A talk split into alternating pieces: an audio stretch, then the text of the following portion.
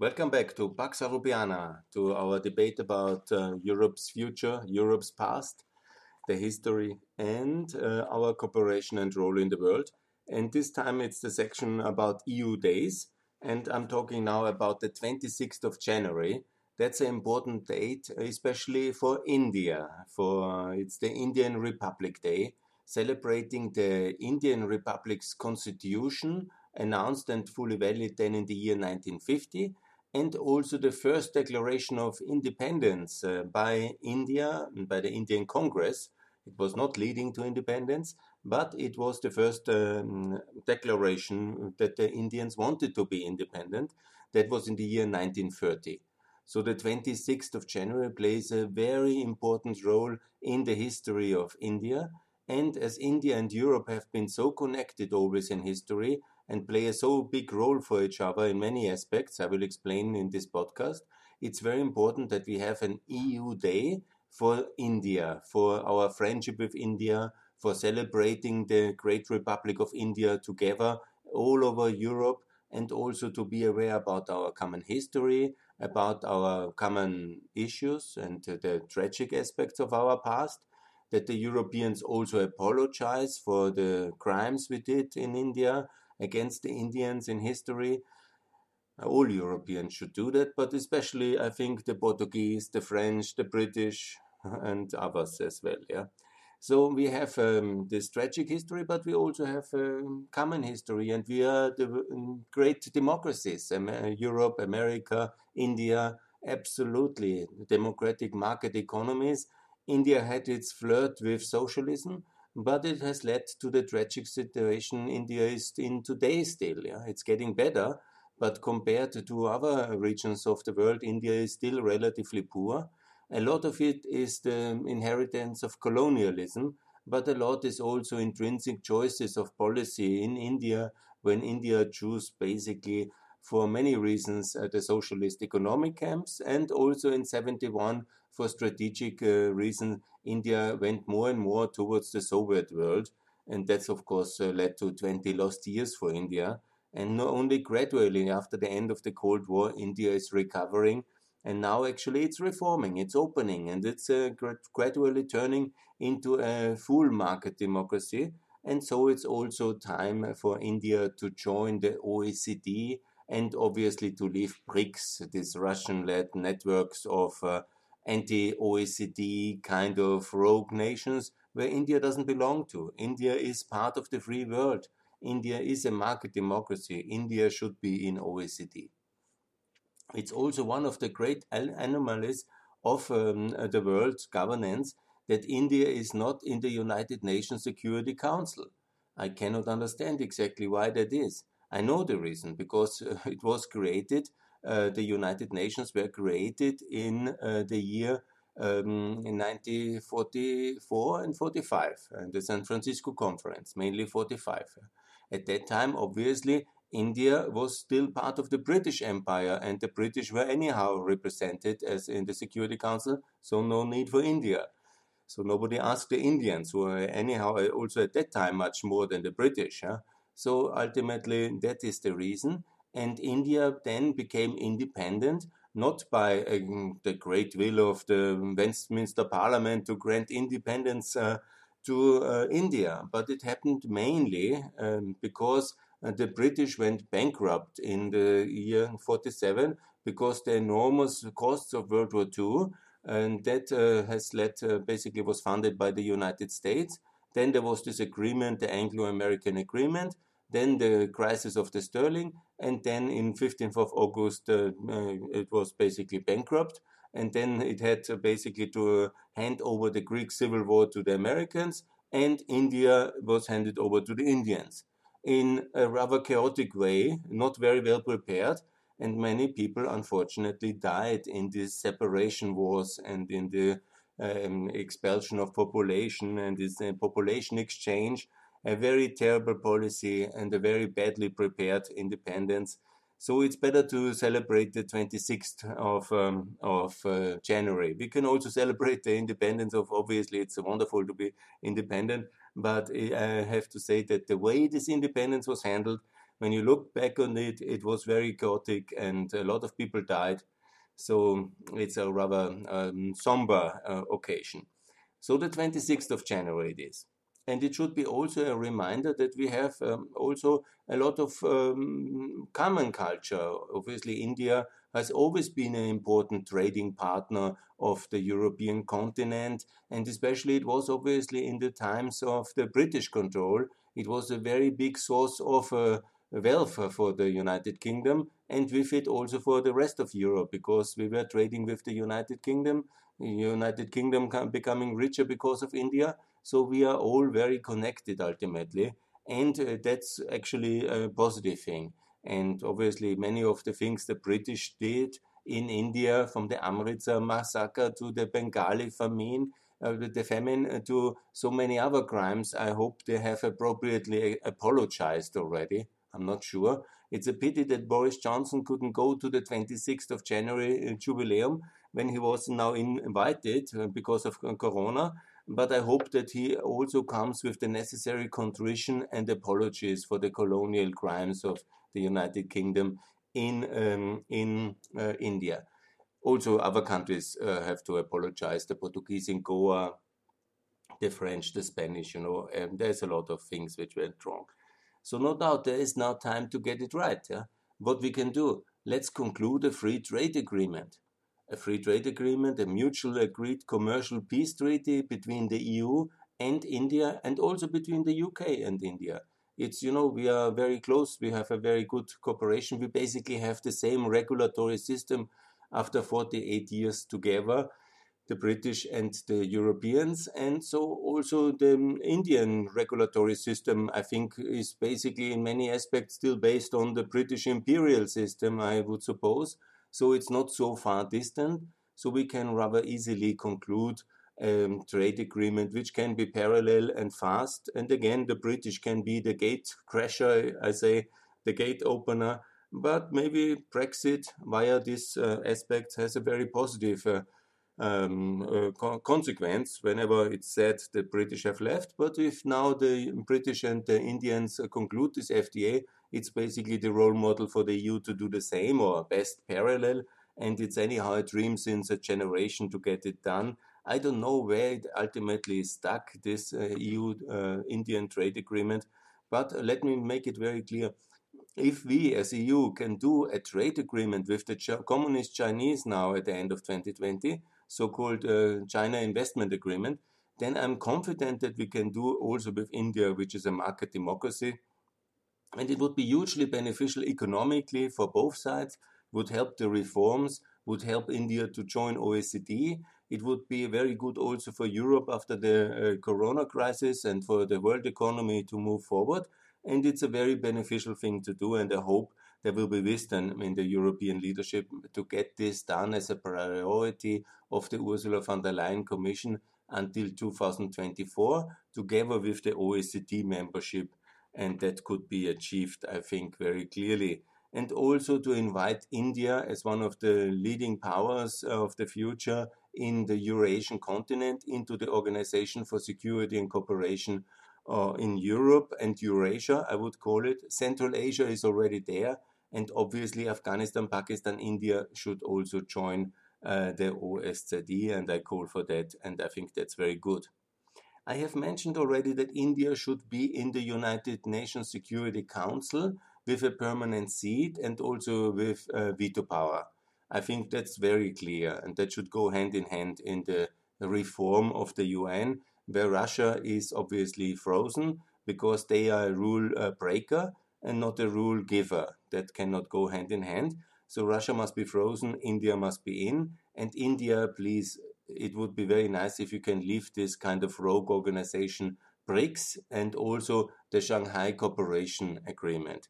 Obviously, not to break relations with uh, China, they are a partner in many things, but uh, either it can be merged, the uh, Shanghai Cooperation Council, with the OSCE, or the OSCE can have a second office and the second headquarter in Shanghai. There are many, many potential uh, settlements, but it should not be that the Chinese uh, rule the world in a sense with their institutions. And we have really very equitable institutions like the OECD, which is working very well.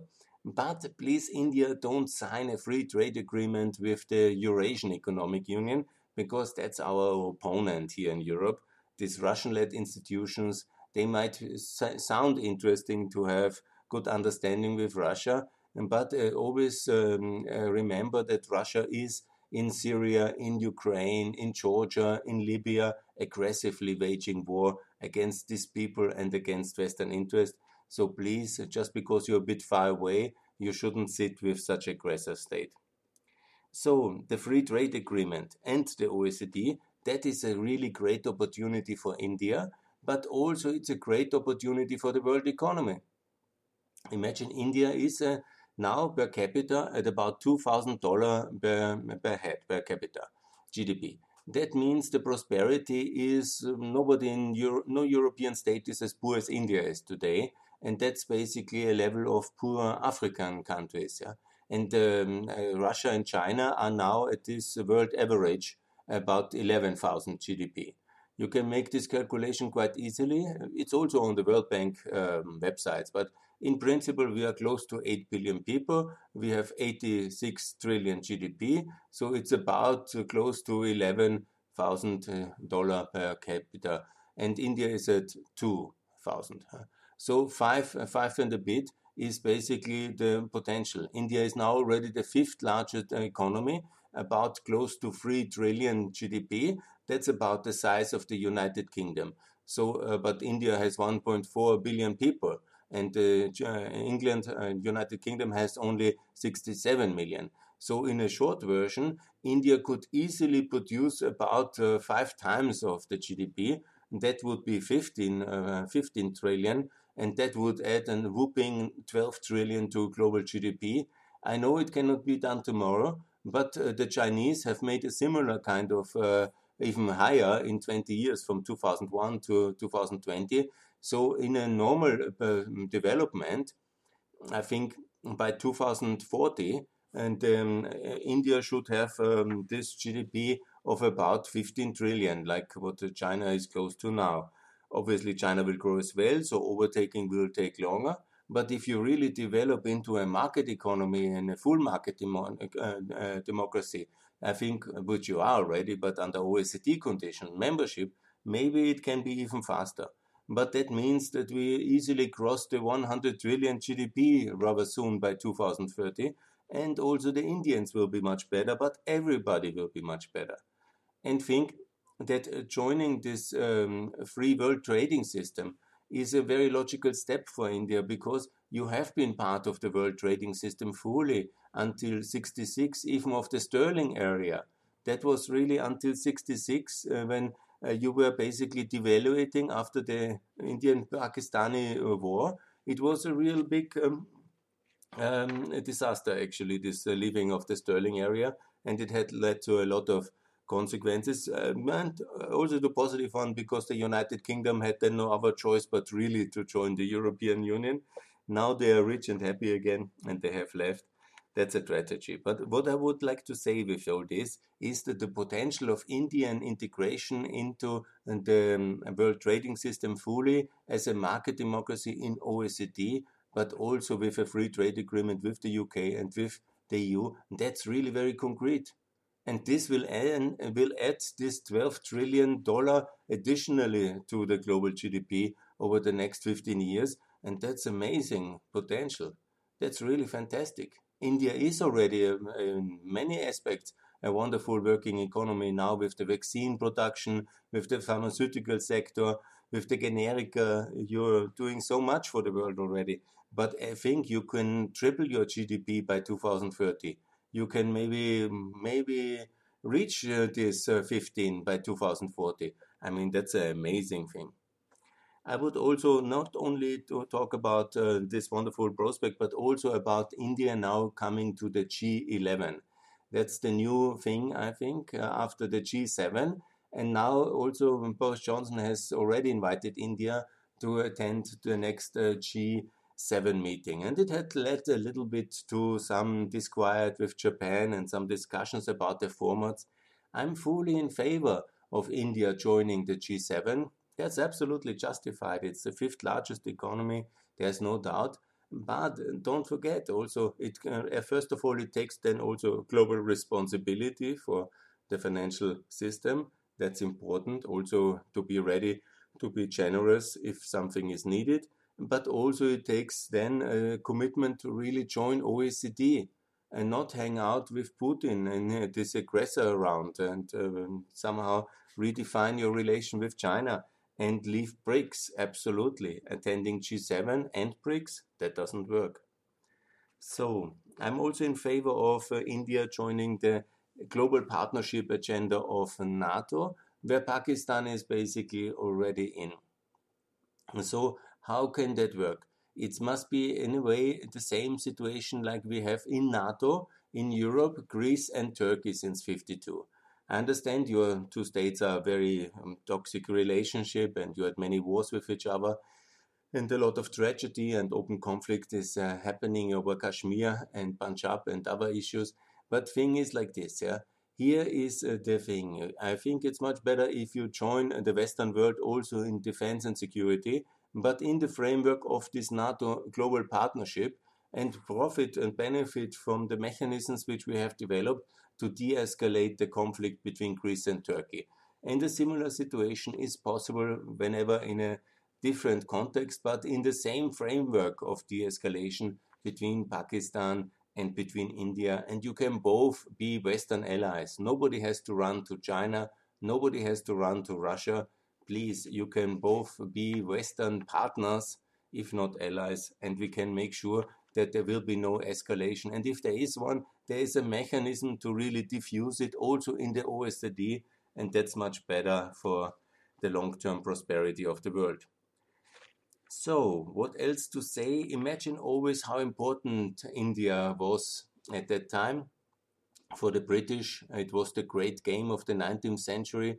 It's always uh, quite impressive to imagine also that India was at that time Pakistan, India, it was uh, Bangladesh, Burma. So that's today uh, basically the combined uh, population of British India is almost close to 2 billion people. Uh, one quarter of the population of the world today is living in these states, what we can call South Asia and uh, former British India. So that was really very important for Britain at that time. And it could be again very important for global prosperity in the post corona world and that's why I say we should have a, a little bit more awareness in Europe. We should have a EU day also to celebrate the Republic Day of um, uh, India and also celebrate our friendship, our cooperation, understand what we can do together.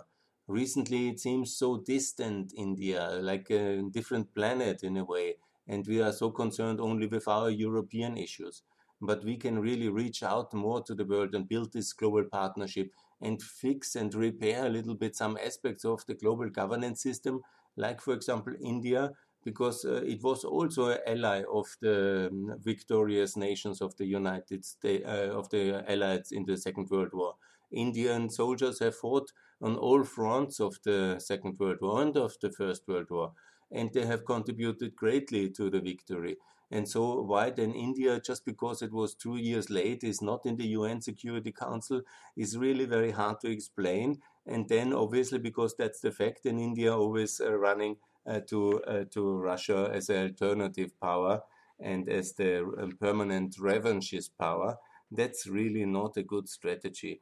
And we need to make sure when we want to build a better world, it starts here, right now, and there with this uh, day on the 26th of January, celebrate India and get all these things which I've mentioned done and make sure there is a free trade agreement until 2024. Mrs. Ursula von der Leyen, please, and President or Prime Minister Modi sit together, make a video call, and get these remaining issues done. I'm sure they can be done. And if we can do China with this investment agreement, we can also do the EU India partnership agreement and that's really extremely important. And please, India, join OECD, and then we can do all these wonderful things which are so important, like, for example, connecting our two continents by land much more. Actually, my uncle, he even in the 60s, as a hippie, he was driving to India. Many Europeans did that at that time, and it was maybe, but it was possible. Today we have hostile Russia, hostile Iran. It's very difficult. So what we need to do, we need to do a Indian European interconnectivity agenda, similar like the Belt and Road Initiative. We need to uh, discuss and fund formally with all the institutions and to have, together with Pakistan, Afghanistan, Turkmenistan, the Caspian Sea tunnel and to be ready to via the South Caucasus and to go to Turkey and to Europe by rail, sorry, by maritime connections, by this tunnel, and get this strategically um, going.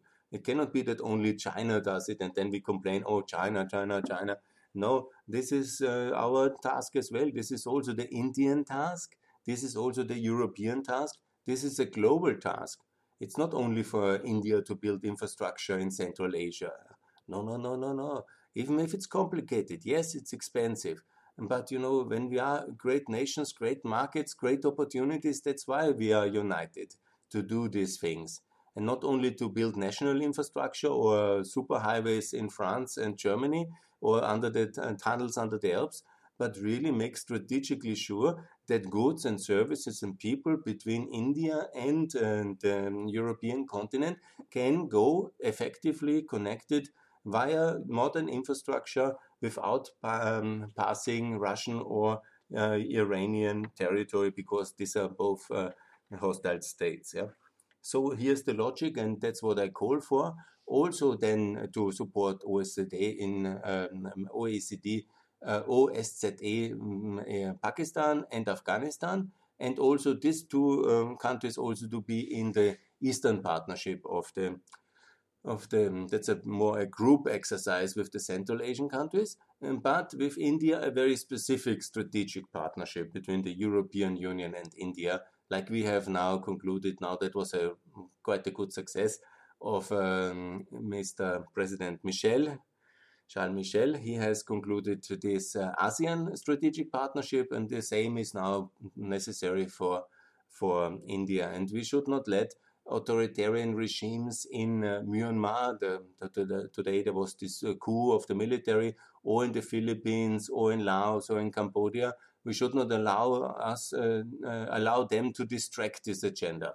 These are temporary setbacks. They are very tragic, but to all extent and purposes, anyhow, Burma Laos, Cambodia are very much uh, Chinese uh, client states at the moment and have been for some time. So we we cannot hold up the whole agenda for ASEAN partnership or Indian partnership because of specific crises in some of the Chinese client states. Yeah. And so that's the short version. I want to congratulate this great na nation of India for the Republic Day.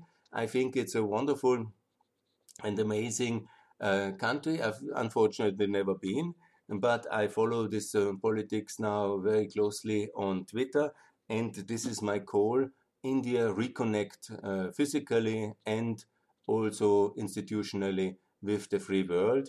You are part of it. You have always been part of it. It's now that you take also the seat on the big table where you should sit at the UN Security Council that may take some time because of the Russian and Chinese veto, but the OECD, the OSCE, and also the G11, there is nobody having a veto on that. So please welcome India. Happy Republic Day, and let's celebrate it all over Europe together on this day on the 26th of January. Thanks a lot. All the best.